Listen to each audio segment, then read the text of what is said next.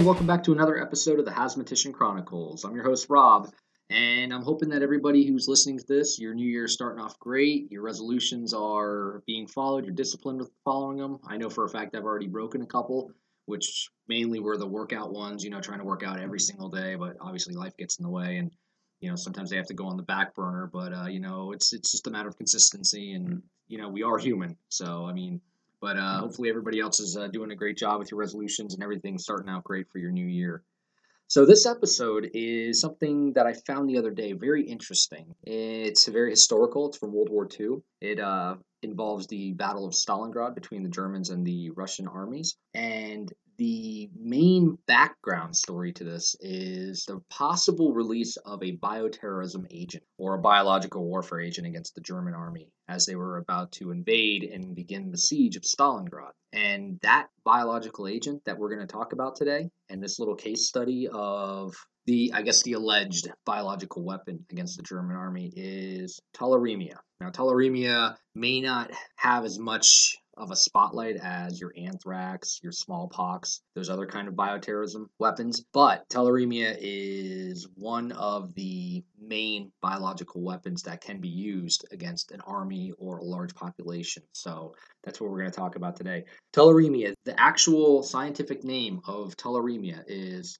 Francisella tularensis, but we're going to call it tularemia for this podcast. It's a bacterial biological agent it's highly contagious when it's aerosolized and you breathe it in, or if you ingest it because of contaminated meat. Uh, you touch a contaminated uh, dead carcass from an animal, it gets into the water supply due to like an animal dying somewhere in like a well or upriver or whatnot, and you don't boil the water. That's a way of con- of getting it. It's not really contagious from person to person. It's a matter of getting it from dead animals or if it gets up in the air and you breathe it in. The problem with this is it's carried in your rodent animals, your your mice, your rats, your your shrews, anything like that that's in your region that have this bacteria that they're infected with can potentially infect the water supply. The rodent, for example, were to die in the water supply, that's how you can get it too. Or if they touch food or or grain or things like that, agricultural areas, the agricultural vegetables or the grain are not taken care of and sanitized, then you run the risk of possibly ingesting it and getting it, or worst case scenarios, you breathe it in and it becomes a pulmonary infection. All right. Now, how do these mice and rodents contract it? Well, they have to be bitten by an infected tick, a deer fly, you know, mites, lice, any kind of fleas, anything that might have that bacterial infection that they're harboring, and then they pass it on to the other vector, which would be a rodent or some other kind of animal of that kind. So let's talk about this whole possibility that the Russian army might have released it at the Battle of Stalingrad to slow the German army down and, and kind of disable them. Now, I know they always say that when Germany was making their advance into Russia, that they got bogged down, one, because of the Russian winter. And and absolutely, I mean, from my understanding, I've never been to Russia, but my understanding is the winters are brutal, especially if you're trying to move an entire army across that land. So, and then you throw a possible biological release on that army with the Russian winter, it's probably just a massive recipe for disaster. So Dr. Ken Alibek wrote a book called Biohazard, and I read the book. It's it's excellent, and and I'm not endorsing it all. I mean, if you like to read about biohazard type things, biological weapons, this book is right up your alley. It, it's uh, fantastic of a book. But he um, actually ran when he was in Russia. He, he's a physician, and he was in charge of Russia's secret biological weapons program that was going on underneath our nose during the Cold War. And they were creating all sorts of different strains of anthrax that were more virulent. They made less of it to affect a larger population. I'll put it to you that way. Same thing with the tularemia. But I guess after uh, the Cold War ended, he uh, defected to the United States and basically spilled his guts about what was really going on over there during the Cold War and what programs he was running and, and things like that. But he ended up writing this book called Biohazard. And in this book, he alleges when he, you know, obviously he was doing research when he was in medical school over there about this particular possible biological weapons release against the Germans in 1942. And we have to remember that the siege, or well, the epidemic of this tularemia was from 1942 to 1943, which is the siege of Stalingrad, basically. Well, he alleges that the Russian army in 1942 possibly releases tularemia. And in that region alone, because tularemia is naturally occurring, but the problem is people get their hands on it and then they isolate it and then they grow it and then they make it into a weapon. So, but it is naturally occurring of a bacterial infection out there in that region alone, normally there are thousands of regular reported cases. But what Dr. Alibek is alleging is that all of a sudden it goes from a few thousand that are normal cases yearly to hundreds of thousands of cases all of a sudden. And coincidence, who knows? Um, again, this is all speculation just through like what he found when he was doing his studies in medical school. And then he wrote it in his book as well.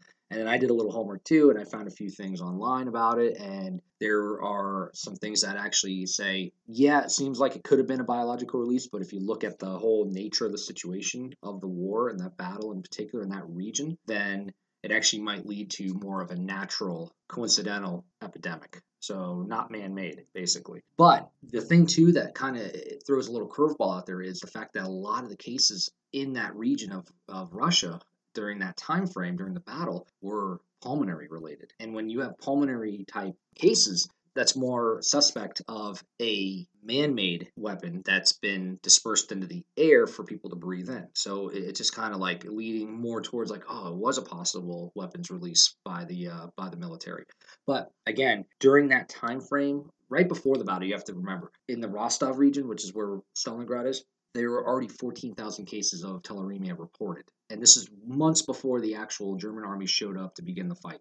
So, right there, you're like, okay, well, we already have a large number of people that are sick with this bacterial infection. So, I mean, and then all of a sudden, when the battle started, it exploded exponentially of how many more cases were coming back. And not only just the German army and the civilian, the Russian civilians of that region, but also the Russian army started coming down with it. So, it's a matter of they might have released it as a weapon and it backfired on them and literally blew back on them on their own army and both armies were affected and everybody in between. Or was it that the area and the battle itself was just so intense that it basically created a haven for rats to be that were contaminated with it and had the uh, bacteria to be touching the food drinking the water dying in the water and then the soldiers are trying to survive as well not only from the battle, but also with just natural needs and whatnot of food and water. And then they were touching it and, and drinking it and getting contaminated with it. And not to mention with battles and, and, and warfare, I'm sure that if there was any kind of tularemia on a surface and it got disrupted and it went into the air, you were more likely to breathe it in. So therefore, that's maybe where the inhalation cases were coming from. So there are quite a few reports from the front line saying that the Russians were coming down with it, the Germans were kind of halted in their tracks with it, and then another officer for the Russian army who was in charge of the Air Force for them was acknowledging the fact that a lot of his pilots were coming down with it abruptly because tularemia does affect the person relatively quick after you are infected with it. That's the you know why it's used as a weapon because if you can distribute it and disperse it, the army or whoever breathes it in and gets contaminated with it, they're going to feel the effects relatively quickly after instead of waiting weeks for it to feel the effects. So that's the thing why tularemia sometimes is used as more of a weapon to kind of slow everything down. Now, it can be fatal, but a lot of times with proper treatment and supportive care, it's not fatal. Obviously, if you're very young, very elderly, or you have some kind of suppressed immune system, then yes, it can affect you and, and it can be potentially fatal. There are some antibiotics that are, are active against it, against the tularemia, but a lot of it is just supportive care. There is no vaccine for it unfortunately. So the incubation period for tularemia is one to 10 days, but it's usually more like three days. So you do have a little bit of a, a larger range, but it's such a fast acting bacterial infection that usually three days. And then if you get the inhalation kind, that can usually lead to like an opportunistic infection of very lethal pneumonia. So the thing about tularemia, it is a category A bioterrorism agent. So it falls into the same category as anthrax, ricin, botulism, Ebola, things like that. So and smallpox as well when we are dealing with this, we have to obviously take the necessary precautions of proper hazmat suits, proper masks, filtration, decontamination. Obviously, we're going to use bleach as our decontaminant for uh, our suits and for different equipment and whatnot that we use. But going back to the Battle of Stalingrad and, and, and why it was more or less probably a coincidental natural epidemic of that region is in that area, they're harvesting, well, they're farming grain and, and hay and wheat and all that. But because of the war and everything going on, these fields were not getting harvested, which led to what? A large, large supply of food for rats and any kind of other rodent that were harboring this tularemia bacteria. So they were just eaten like kings, basically, these rodents. And then they would go off and, and get into where the armies were and the soldiers were. And then that's how they were passing it on to them with the, the food touching the soldiers' food, the water, dying in the water, things like that. And then soldiers obviously were the, um, the final stop for it and were the ones that got infected. Now, one thing to kind of go over is the signs and symptoms of tularemia. And let's talk about it with the early flu like symptoms chills, cough, fatigue, fever, headache very common flu-like symptoms. So again, if there's any chance of a bioterrorism agent being released and it happens to be tularemia, then these are things that we should be looking at if we're responding to that type of call and helping the FBI or the CDC out, anything like that, that if it gets to that level, which it absolutely will because of the magnitude and the fast acting part of the bacteria to infect a large population. The general signs and symptoms that you will uh, experience are abdominal pain, chest discomfort or a feeling of fullness, fatigue, fever, headache, muscle aches and pain, non productive cough, pneumonia. Again, that's the part that could potentially be the fatal aspect of the inhalation tularemia. Respiratory distress, skin inflammation, skin lesions, sore throat, swollen lymph nodes, and vomiting. This whole situation that was going on in Stalingrad, and this went on for a year, 1942 to 1943, this epidemic occurred in that region. Now, post war intelligence from the US, when we looked at everything, we surveyed the whole situation and talked to the Germans and the Russians and all that. And the Germans themselves and their biological weapons group from the German army during the, the war never suspected that the Russians ever released anything. They themselves even said, yeah, I think it was just a coincidental outbreak because the region was ripe for large amounts of uh, population of rats to be there. The food was plentiful at the time before the battle, and the rats were running rampant. The end result was they were infecting everything. So that's just one thing to uh, to consider. I found that very interesting about the biological agent itself, tularemia, and all the cases that not only the Germans, the civilians in Russia, and then the Russian army all came down with at that battle itself.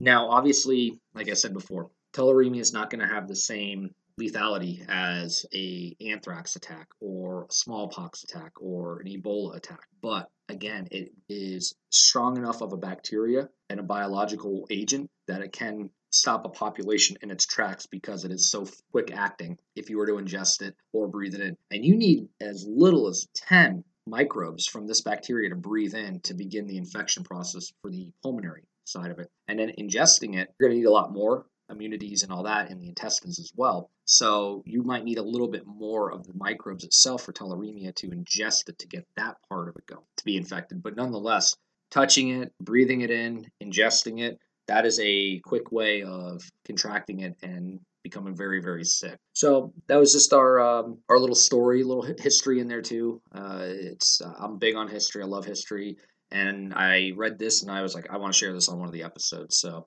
we're going to be doing a lot more of the WMD type episodes here. There's, you know, quite a few case studies of WMD. For example, one of the future episodes for the Hazmatician Chronicles is going to be the sarin release at the Tokyo subway. So, and we're going to talk more about nerve agents and whatnot and we might do a special episode where we focus mainly on nerve agents that are either weaponized or for just general use, which are your organophosphates and your carbamates, your pesticides, basically. And we'll talk a little bit about antidotes and whatnot. So the unfortunate thing is tularemia does not have any kind of antidote. Like I said before, supportive care and some antibiotics might work to kind of quicken the illness for the person and get them, you know, on the mend a little faster. But other than that, though, there's not a cure-all. You know, just go to one of the pharmacies locally and get antibiotics and call it a day. Future episodes, we're going to be talking more about the WMD, and we're going to be focused on some more case studies with WMD type incidents and biologicals, nerve agents, things like that. So definitely stay tuned for, for that. The other thing too is if you haven't downloaded the Podbean app, do so if you can. That way, and, and follow us as well. That way you can get alerts that when I post some new episode, it's going to go and let you know right on your phone and alert you to it. Not only that, but if you're not following our Facebook page, which all of our Hazmatician Chronicles, our other podcasts, The Hazmaticians and Fire Department University, are all under Fire Department University Facebook page. So make sure you're following that. That way you get updates on the new links, and I post different chemical bulletins for the hazmat side of things as well. Just uh, you know, just an open reference is what our podcast is about, and what I'm about, and what our Facebook page is about. You know, I want to help educate as many people as possible. So also we are on all major podcast outlets: Spotify, Stitcher, iHeartRadio, iTunes. So if you have that, you can just type in Fire Department University and find us there because we post all of our hazmat podcast under FDU. So that's a great way to find us. So hopefully um, you got something out of this episode today. Thank you for listening and definitely share it with your friends if you think they would like this and definitely start following us, okay? Stay safe out there and we'll see you on the next episode. Take care.